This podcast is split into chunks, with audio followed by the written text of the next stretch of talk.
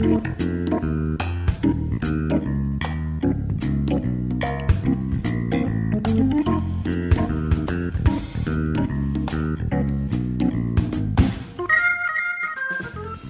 ブネタワンタイムトークの時間です。皆さんこんばんは。本日のパーソナリティの笹崎久美子です。えー、今日はたったくんは、えー、お仕事ということでお休みなんですけれども私もですね実は 2時間半前に酒田を出まして、えー、山形道をぶっ飛ばして戻ってきました。ちょっとで段取りが悪くてですね、えー、誰かにピンチヒッターお願いしようかなと思ったりあるいは今日のミキさんのね西山さんと2人で漫才やろうかみたいな話をしてたんですけれども、えー、生放送でちょっとね庄司さんがゲストを見つけてくださいまして、えー、希望者が現れて突然生放送やるっていうことになりましてですね慌てて戻ってきたという次第です。ですので、まあ、あまり打ち合わせがないんですけれども、まあ、こういうね、えー、リアル感をドキドキでやっていくのもいいんじゃないかなと思います。はい、えー、この番組は各パーソナリティの友人知人お仕事先の方に番組1回分のワンタイムスポンサーになっていただいてさりげなくお仕事内容を PR しつつお仕事への思いや日頃のエピソードなどを話していただく30分のトーク番組です。番組の収益は障害や難病などハンディキャップをお持ちの方の就労支援に使われています。内容はブログ、ポッドキャスト、YouTube で順次配信していますので、え、もう一度お聞きになりたい方やエリア外の方は番組名ジョブネタワンタイムでトークで検索してください。ちょっとねまた作業が遅れ気味なんですが順次、えー、公開予定です。はい、えー、この番組は本日は仙台市大白区長町三丁目の FM 大白のスタジオから生放送でお届けします。はい改めましてこんばんは。こんばんは。はい、えー、今日はですね元気なゲストお二人ということなんですがねあの先ほどあのオープニングでお話ししたように本当にねあの坂田から今戻ってきてなんか15分くらいかな30分っていう感じなんですけどね、ね、ギリギリセーフでしたね。本当セーフな感じでしたよね、はい、あの山形道およびなんだっけ日本海東北道とかいう妙な 妙な道を走ったんですけどもすごいびっくりですよ。走ったことあります？お二人とも。ないです。あのね細切れに料金払うの。へまあ、たまたまね私今日今の車修理に出していて台車で行った時に ETC を向こうに修理の ETC なかったのが痛かったんですけれど、うん、なんか急に止められていきなり210円ですとか、はい、でまたちょっと走ると 600いくらですとかって言ってこのシステムは何？と思ったらそしたらあの無人のインターがあるので最初に前払いするんだって。前払いして入ってちょっと走って前払いして入ってっていうことで。山形県内に住んでた時そういうインターいくつかありましたね。やっぱりだから、はい、場所によって後払いと前払いでみたいなあるんですよねがすごいね。珍しいなと思ってカルチャーショックを受けて、はい、で思わず聞いちゃったんですよね、これどうしてですかって言ったらそしたらね理由を答えてくださればいいんだけどどの担当者さんもみんなすごい平謝りするの「申し訳ございません。申し訳ございません」って「いやいや私答え知りたいんだから」っていう 話をね、まあ、しながら来たんですけれども、はい、えー、今日も楽しくね行ってみたいと思います。はい、はい、えー、ちょっと前振りが、ね、今日は長かったんですがゲストをご紹介いた、はい、ご紹介いたします。えー、今日のチャーミングなゲストさんはですね、一、人はあの保護者モードなんでちょっと後にすることにして。保護者じゃないし、えー、筆文字アーティストの、はい、えー、工藤恵美さん、まあ、工藤天章さんですね、はい、まあ、どちらでもということでね、はい、よろしくお願いいたします。よろしくお願いします。はい。えー、お名前が恵美さんで、はい、でこの天章というのは？は私の書道。の画号ですね。あ画号画号画号、えー、画号ですね、まあ、芸名のようなもので。ニックネームのようなね、はい、師匠が「天」という字がつく先生であって。ったので、ええ、そこから「天」という字をまずいただきまして、はい、と下の「笑う」っていう字は、うんうん、いくつかの候補の中から、はい、これでいいんじゃねえかっていうことで選んでいただいたという。なるほど。なぜか「笑う」という字になってます。なんか落語家とか相撲取りみたいですね。最初散々『笑点』っていじられました。そうそうそうそう。あとはあのほら師匠ご師匠さんの字を一一文字取ってとかっていうのもね、はい、なんかねそんなところなんですけれども、はい、ただあの書道家とはまたちょっと雰囲気が違うんですよねそうですね。まあえっ、ー、とガチの書道ももちろんやるんですけれども、すいません。いいです。とんでもないです。はい、あの今最近特にあの力を入れておりますのが、はい、あの例えば。あのロゴの文字素材ですとか、はい、はい、あとは例えば看板とかそういうところもありますし、はい、あとはちょっと最近流行りのラインスタンプなるほど、はいはい、あのイラストと筆文字でコラボしてみたりとか、ラインスタンプもやってるんですか？ちょっと最近その話が来まして。すごいえ。ー、ちょっと面白いターゲットを狙ってます。ラインスタンプってすごいですね。あの何で検索すると出てきてるとかありますか？えっ、ー、とまだ秘密段階で申し訳ありません。ちょっとまだ触っちゃいけないんだね。ここちょっと触れちゃいけないとこだったちょっとまだちょっと、まあ、これ以上っていうところで。発売するまでね秘密とかありますもんね。そうですね。いやラインスタンプは面白い。はい。ということで横からこの声は誰だろうということなんですけれども。保護者です。保護者。じゃ常連さんなのでもう自己紹介は自分でみたいな感じで。はいお願いします。まあさっきね庄司さんから紹介って言われて庄司って誰やねんっていうことあると思うんですけども、はい、えー、一応経営コンサルタントという仕事をですね、はい、まあ10年ぐらいさせていただいている庄司康弘と申します、えー、今日はね僕主役じゃないんで工藤さんに、あの譲りたいと思います、えー、一応よろしくお願いします。はいよろしくお願いいたします。お願いいたします。あのまあ大雑把に言うと付き添いできましたみたいな、はい、付き添っていただきました。いやいやいやいやあの今日ねあの朝7時半ですよね。突然今日出ないって言われて。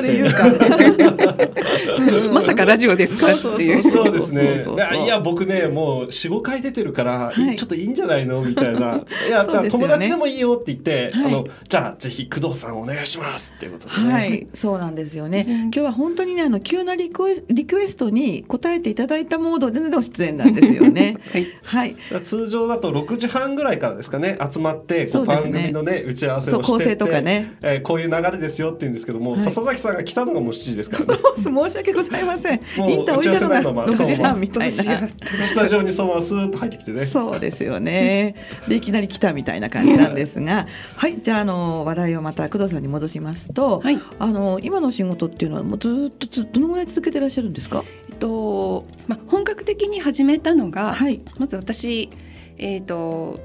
今年の6月にちょっと体骨とちょっとこう壊しまして、はい、でどうしてもこう重いものを持ったりとか今までの仕事が続けられなくなってしまいまして、はい、それで、はい、あのちょっと今までの特技にしていたとか、はい、一番自分で何ができるかっていうことを、はい、えー、突き詰めた時にやっぱり筆文字だっていうところで。はいでその筆文字だけでは漠然としてましたので、はい、じゃあ筆文字で今度は何ができるかというところで、はい、まあ、今の時代はデジタル化された文字がほとんど、はい、で、まあ、お手紙とかでもお礼状でもみんな印刷されたもの。でもその中であえてアナログっていうかもう人の手をかけた文字っていうのをバンって出した時のインパクトっていうものが受けるのではないかと,、はい、というマーケット。マーケット。急に出てきた外来語。違います、えー、という市場。市場。を今一生懸命開拓している最中です。あそうなんですね、はい、あじゃあ筆文字として、まあ、自分の、あのー、まあ、お仕事のようにしたのっていうのは最近なんですか？えーと、こうボランティアなどで、はい、こう子どもたちに教えたりですとか、はい、あとはこう友達付き合いで書いて、うん、頼まれたら書くっていうことはもちろんずっとしてましたし、はい、あとは、えーと、ちょっとある高校の書道部のコーチもやっておりまして、はい、はい、そういうところで書道パフォーマンスですとか、うんうんうん、展覧会に応募っていう形の、うんうん、はい、ことはしてたんですが、はい、ちょっと今度は自分自身で世界を広げてみよう思いました。へはい、じゃあその前はあの皆さんが想像するような書道をそうですね、まあ、ちょっとねやってたということなんですね。一つまた聞いていいですか、はい、あの学校ね、まあ、高校とか短大とか大学とかあるんですけどいわゆる学校を卒業して書道っていうのはちょっと違うと思うんですよね。どでもそうだったんですか？えっとまあ書道を始めたのが、はい、小学校1年生からずっと始めてる、はい、続けてるんですけれども、はい、えー、大学も、もうその書道の科目コースがある学校をそこ一本に絞ってそこが落ちたらもうダメっていうことで。さっきなんかこうと東そうですね。東洋大とか、あと大東文化大とか東北にはちょっと書道科目の専門がないので、はい、あそういうことなんですね。それで、はい、やっぱりちょっと書道そのまま大学でも勉強したいっていう気持ちがありましたので、はい、ちょっと専門的に。あ極める意味であの大学に進学して、はい、でその書道科っていう学科があるんですか？この東洋大学さんっていうのは。えーと、学科っていうかその書道の教員免許をまず取れる。あそうか、はい、国語と書道両方教員免許が取れる。はい、で私もうその時はもうまだ若さあふれるはつらつとしていた状況ですので。今今今ちょっと三割減でやってあ減でちょっと抑えてます。すみません。なるほどね。若さは抑えてるわけですね。はい。はい。でもやっぱり人と人にこう文字をツールとして人と触れ合いたいっていうところがまず出発点ではあったんですね。どの辺から気持ちが変わり始めますか？あの小学校1年だと、はい、お父さんやお母さんにね、はい、行きなさいって言われてか友達が行ったからくらいのレベルであんまり深く考えずに、うん、まあ、そういうもんだと思って通ってるじゃないですか、うん、それがこう好きな気持ちとかね、はい、字を書くって面白いなっていうふうな、まあ、自分自身の思いになるのっていうのはどのぐらいのタイミングなんですかね？最初の頃は、あの例えば一生懸命書いて賞を取って、はい、賞状をもらいに東京行けるぞディズニーランドに行けるぞとかっていうので つられて、はい、どこどこのやつに賞に入ると、望遠鏡とかもらえるぞっていうのでつられて一生懸命わーいわーいってやってたんですけれども、だんだん中学校高校ってなるにつれて、はい、何かしらで書く文字で「あ字うまいよね」って言われる機会がどんどん増えてきまして、はい、でその文字を書くっていうことがその時はやっぱりまだ、うん、自分の特技としてはアピールできなかったんですが、はい、大人になってから、はい、どんどんもう掲示物ですとか、はい、その手書きのものを、もうその場ですぐ書いてって言われて、あじゃあすぐ書きましたってで喜んでもらえるっていう。パパパッと。えそしたらさその教員免許を取ったら先生にはなったんですそうですね。ちょっと先生に挑戦する前にもう結婚出産っていう形。そこうそっちにこうクーってこう行ったんですね。はい、はい、あの学生結婚できちゃった結婚みたいな。あもうちょっとあとちゃんと学生終わってっていう。はい。でまああの子供はもう若いうちに育てたいっていう気持ちが実はありまして。なるほどはいなぜかっていうとその後の子供が巣立った後に自分がしたいことっていうことをやっぱり想定してはいたので、はい、でちょうど今、はい、体を壊したのを機会に、えー、自分でもあちょっとシフトチェンジ、うんうん、仕事としてやっていこうっていう腹を据えたっていう状況です。じゃあもう書道と縁が切れた時期ってないんですね。縁完全に縁が切れてるということはないですね。何かしらでこうつながったりとか、そうです。ね。ボランティアで教えたりですとか、はい、もうずっと筆はもうそうですね。もう20年ものの半紙とかも全部積んであったりとかして。はい私ね先生が工藤さんみたいな先生だったら、はい、多分書道好きになってたかもしれない。嬉しいお言葉ありがとうございます。ここだけの話、書道大嫌いで。あ大丈夫です。僕も好きじゃないんで。なんでそうです？そうな、えー、それちょっと私はなんて答えたらいいんでしょう？でもねでもね、はい、あの嫌いな理由っていうのは字を書くのが嫌いなんじゃないんですよ。墨をするのが嫌いだったんです。だって私ほら皆さんよりも結構ね人生のキャリアがあるでしょ？あそんななんかねこうやってする。まあ昔牧場も牧場ももう出てきた頃ですけれどもでも1年生はまだやらないか3年生くらいだと墨するんですよ。あそっからですよね。ちょっと私そういう面倒くさい地道なわかります、うん、同じくです実は本当ですか？はい。でその頃にちょうど解明牧汁みたいなのがこう出てきた、うん、そのくらいだと思うんですよ。解明使ってます。それでうちの近くに乙女屋っていうすごいこう雑貨屋さんとしょあのなんていうの？文文房具屋さんがあって、うん、でそこの近くの子はそれ買ってくるからいいなと思ってそれ買うようになったんですね。うん。だけどやっぱり汚すんです私。同じく。手とか真っ黒になります。そうそうそうそう、はい、あとすごいこう気に入ってるスカートとか汚したりするんですよあの結局ねそそっかしくて集中力がないんですよね、きっとね。なもんだから字を書く以前にまずこれ面倒くさいこれ面倒くさい。書いた後ここ汚れてる、うん、おかしいですか？そしてね最大の私のダメダメちゃんなところは筆の後片付け嫌いなんですよ。ああ料理好きだけど片付け嫌いみたいな。そうね。みんなちゃんときちんとね学校の流しで洗って、うん、であのすまきみたいなのに巻いてするのに私嫌いでそのままもうガガって片付けて 遊び行っちゃうと、うん、次に見た時にもうカツカツに固まってるじゃないですか。ね、ちゃんとね綺麗に洗って乾かさないとね。それをこう保護すとくから私始めるから。同じく。懐かしいな。そうなんです。あのもうその心を沈めて墨吸っててっていうそのマニュアル化された、はい、なんとか例えば茶道だなんだっていうところが、あの魅力で続けてたわけではなくて、はい、もう純粋に筆墨、うん、白い世界にどういうふうにこう、うん、あっとやっていくかっていうその一発勝負のために何百回何千回って練習してきて、その中でバッと一つのものができるっていう、その充実感っていうんですかね面白さっていうかその中に偶然なかすれとかあの墨ボタって落ちちゃったのがあえてよかったっていうのとか、ね、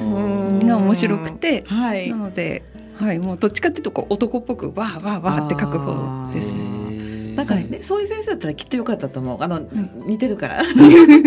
いや僕はねあの、はい、するのは好きだったんですけども、はい、あの牧樹なんかよりもこうやってこするのが好きだったんですけど先生が嫌いだったんですね。こういう楽しい先生だったらよかった、ね、そうですよね。私一回やった時なんかね、あの墨が薄すぎて、で書いたんだけど全部滲んできて、で半紙が全部あのグレーになっちゃったっていうのが。ちょっとこうちょっと落としただけでブワーって。そうそうそうそうほとんどなんか水だぞみたいなんで、でこうかろうじてなんか安全という文字だったような気するんだけれど安全のこう女の真ん中だけちょっとこう白くなったくらいの、まあ、結局ね雑なんですよやることが。でも雑は雑雑なりにきっと、うん、あの、うん、そのリズム感ですとか、はい、そのそやっぱり文字って人が出るんですよね。筆の動かし方一つとってもものすごく慎重にプルプルして書く人もいれば、はい、もうパッて決まったらわーって書いちゃってできたっていう子たちもいますしなるほど。だから面白いんですよね。あこうやって打たれた文字は誰が打っても同じ文字ですけど、やっぱり書いた人によって味わいっていうかねそうですね。個性が出ますね。は、い、面白いですね。面白いですね。続きはねまたあの後半に伺うことにしてこの辺であの工藤さんのリクエストということなんですけれども、あの今日はスタンドバイミーなんですが今日はジョンレノジェンなんかジョンレノさんのですね噛んで。しまいますね。えー、同じスタンドバイでも、えー、ジョン・レノンさんのということでお好きなんですか？そうですね。音楽は全般に流行りもの以外が好きなんですね。洋楽ですとか、えー、ともクラシックとかでも昔のジャズ、バイオリンとかも何でも聞くんですけれども、えー、ちょっと今回「スタンドバイミーを選んだのが、はい、まあ、私が今今回筆文字に対して、もう一回新たに別の世界で筆文字を使って何ができるかっていう挑戦が入っておりますので、はい、もうちょっとマイク持って歌えちゃいそうなぐらいなんですが音楽でお楽しみください。わかりました。はい。では曲をご紹介いたします。ジョン・レノンで「スタンドバイ・ミー」はいお送りした曲はジョン・レノンで「スタンドバイ・ミー」でした。はい、えー、ジョブネタワンタイムトークなんですけれども本日は、えー、書道あ筆文字アーティストのですね 工藤さんと、はい、えー、それから付き添いモードの庄司さんということで3人で番組を進めております。後半もよろしくお願いいたします。お願いいたします。よろしくお願いします、あのこの番組はねあのー、こうご年配とか人生の先輩たちも結構聞いてらっしゃるんですけど筆文字っていうと例えば鑑定流とかねそういうのをこう思いつく方もいるんですけれども、はい、この筆文字のこのこのこの独特のこれを何て表現すればいいんでしょうね。うん。えっと、書道会ってこういろいろ流派ですとか、会派によって、はい、やっぱりこうものが違うんですけれども、ええ、それにこだわってしまうと、はい、やっぱりつまらないっていう、うん、あと視野も狭くなってしまうっていうところがあるので、はい、私としてはもう創作ありきからまず入って、抵抗をなくす、書道っていう硬いイメージをなくしていきたい、筆文字遊びっていうところから入っていくということで、はい、例えばワークショップでも、はい、あの文字の概念がない、はい、あのお子さんをお膝の上に乗っけて、はい、お家の人と好きにやっていいよって言うと、うん、普段クレヨンで動いてたものが、うん、カラーの世界からいきなり白黒の筆っていうなんか、うん、こういう変なものがある、はい、でもそれでも立派な一点物の作品っていう、そういうところでやっぱりまあ、ちっちゃい子から高齢者の方は自分で作った歌ですとか、はい、あの俳句ですとかをたしなむっていうところで、それをさらに筆文字に載せたらもっと素敵ですよねって。です年齢問わずそうですね、はい、アートですねそうなってると。やっぱりねさっきアーティストって言ったんですけれども、ねはい、あのお聞きの皆さんはねよくあのお知り合いから絵手紙ってもらったことあると思うんですけれどあとは絵手紙のところにこう笑顔とかってよく書いてあるような、はい、あの雰囲気の文字っていう説明でちょっとねお分かりいただけるんじゃないかなと思うんですが、あのー、そうするとどんなスタイルでもいいわけですよね。そうですね。私の場合こう例えばこういう文字が欲しい例えば、はい、先日ですとちょっとこううざい系の文字が欲しいって言われまして、とある方から、はい、はい、名前は出さない方がいいんですよね。そうです名前の最後ですね。はい、こうとにかくうざいってもううざすぎるくらいの文字ということで、そのうざすぎる文字の何パターンかをもううざいもこれ以上うざくしたら読めないなっていう状況の文字を提供しました。それって何？本当的に？っていうこと？あいやその人も顔からしてうざいです、そうですね。まあ、そのうざさを、はい、あのキャラクターとして売りにしている仙台の有名なアーティストの方なので。なるほど。ということはね、まあ今までその書道、まあお習字としての書道の関わり方なんですが、はい、その筆文字アーティストというところで、はい、まあちょっと方向転換をしたら、それなりにやっぱりお仕事もこういただいて変わってきたっていうことなんですか？そうです。教える正しい書き順、はい、その型にはまったところから、はい、いきなりもうポーンとこう、ええ、いろんなニーズっていうんですかね、はい、あの例えば先ほどみたいに、こういうのに使うのでうざい文字が欲しいですとか、例えば、うん、こうちょっとこう海の風景を少し入ったような感じの波が入ってる文字が欲しいですとか。それも対応するんですか？波がそうですね。例えば私の先ほどのこちらの文字も「あの笑う」という字はあのこれ笑ってるんですよね。笑った顔そのものなんですよね実は。ななのでちょっと創作を自由に入れてるっていうところもあって、はい、それは本当面白いですし、その面白さっていうのは訓練いっぱい練習しなくても、うんはい、例えばワークショップであり、うん、何ででも、何でも面白く対応あのできますよ楽しめますよっていう。なるほどね。音楽療法があるなら書道療法があってもいいんじゃないかと。それいいですね。はい。思ってます。私あのお酒をたしなむ人なんですけど、こういうのを見るとね、もうぜひ酔っ払いながら書いてほしいんです。ノーノーノー、そっちじゃなくてね。違いますか。居酒屋さんからオーダーってこ来ないかなって思うんですよね。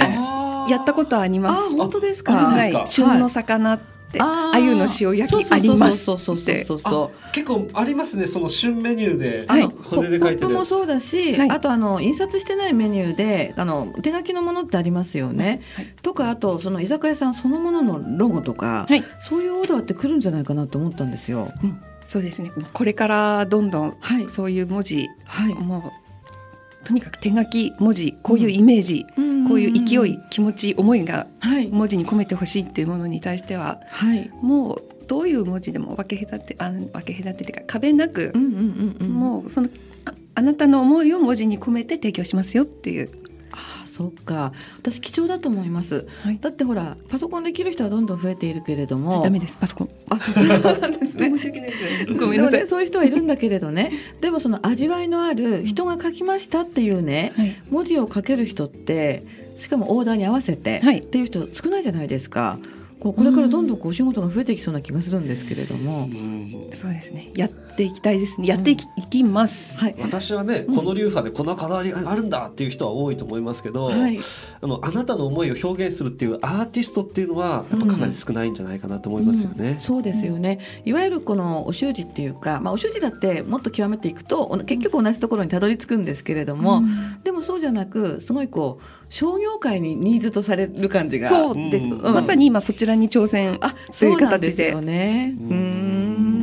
喜ばれる顔が直で、はい、あのいやありがとうってね、はい、もっとメニューとかいいなとか すぐそっちに行っちゃうんだけど。ちなみに、はい、えー、そんな工藤さんにオーダーしたいとか弊社のロゴを頼みたいという方は、はい、ホームページとかあるんですか、えっと、まずは私のあの、フェイスブックの方にちょっとメッセージをいただきまして、えー、もう本当に皇室の、うん、例えばはがきこれから年賀状の季節なんですけれども、えー、その書くのが枚数が多すぎて、はい、裏面のこの部分だけとか宛名書きうん、ちょっと失礼に当たる方には手書きでも欲しいですよ、はい、そういう人でももちろん OK ですし、はい、だもう本当に手書きでとにかく手書きっていう時はお声掛けください。はい、じゃああのフェイスブックで、はい、工藤どちらで？工藤画言エミですね。エミですか？はい、はい、絵はあのピクチャーの絵ですよね。そうです。ミはビューティフルの美ですよね。ビューティフル。ビューティフルですね。工藤はもう青森県ご出身ということで青森県ナンバーワンの名字ですからね。そうですそうです。何してんだみたいな。そうそう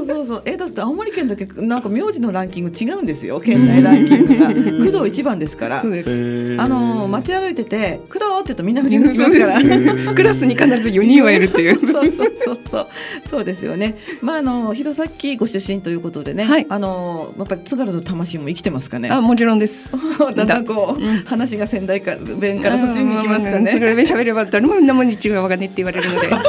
戻します。え、スイッチ切り替え。はい、今度ね、その津軽の話もね、伺いたいなと思います。ありがとうございます。はい、あの今日はね、突然来ていただいて、本当にありがとうございます。突然でした。いかがでしたでしょうか？いや、突然だったんですけれども、はい、本当に面白いですこの空気が。そうですね。それを文字にしたいっていうくらいの。じゃあぜひぜひぜひ、はい、ね番組のロゴとか頼んじゃったりしてね。やった 楽しみにしてください。はい、えー、毎週木曜日、えー、ゲストを呼んでお話ししているジョブネタワンタイムトークですけどもそろそろこの辺でおしまいですね。また来週も違うゲストをお呼びして楽しいトークを繰り広げたいと思います。本日のゲストは工藤恵美さんそれから庄司。安弘です。それから笹崎でございました。皆さんまた来週をお楽しみに。どうもありがとうございました。ありがとうございます。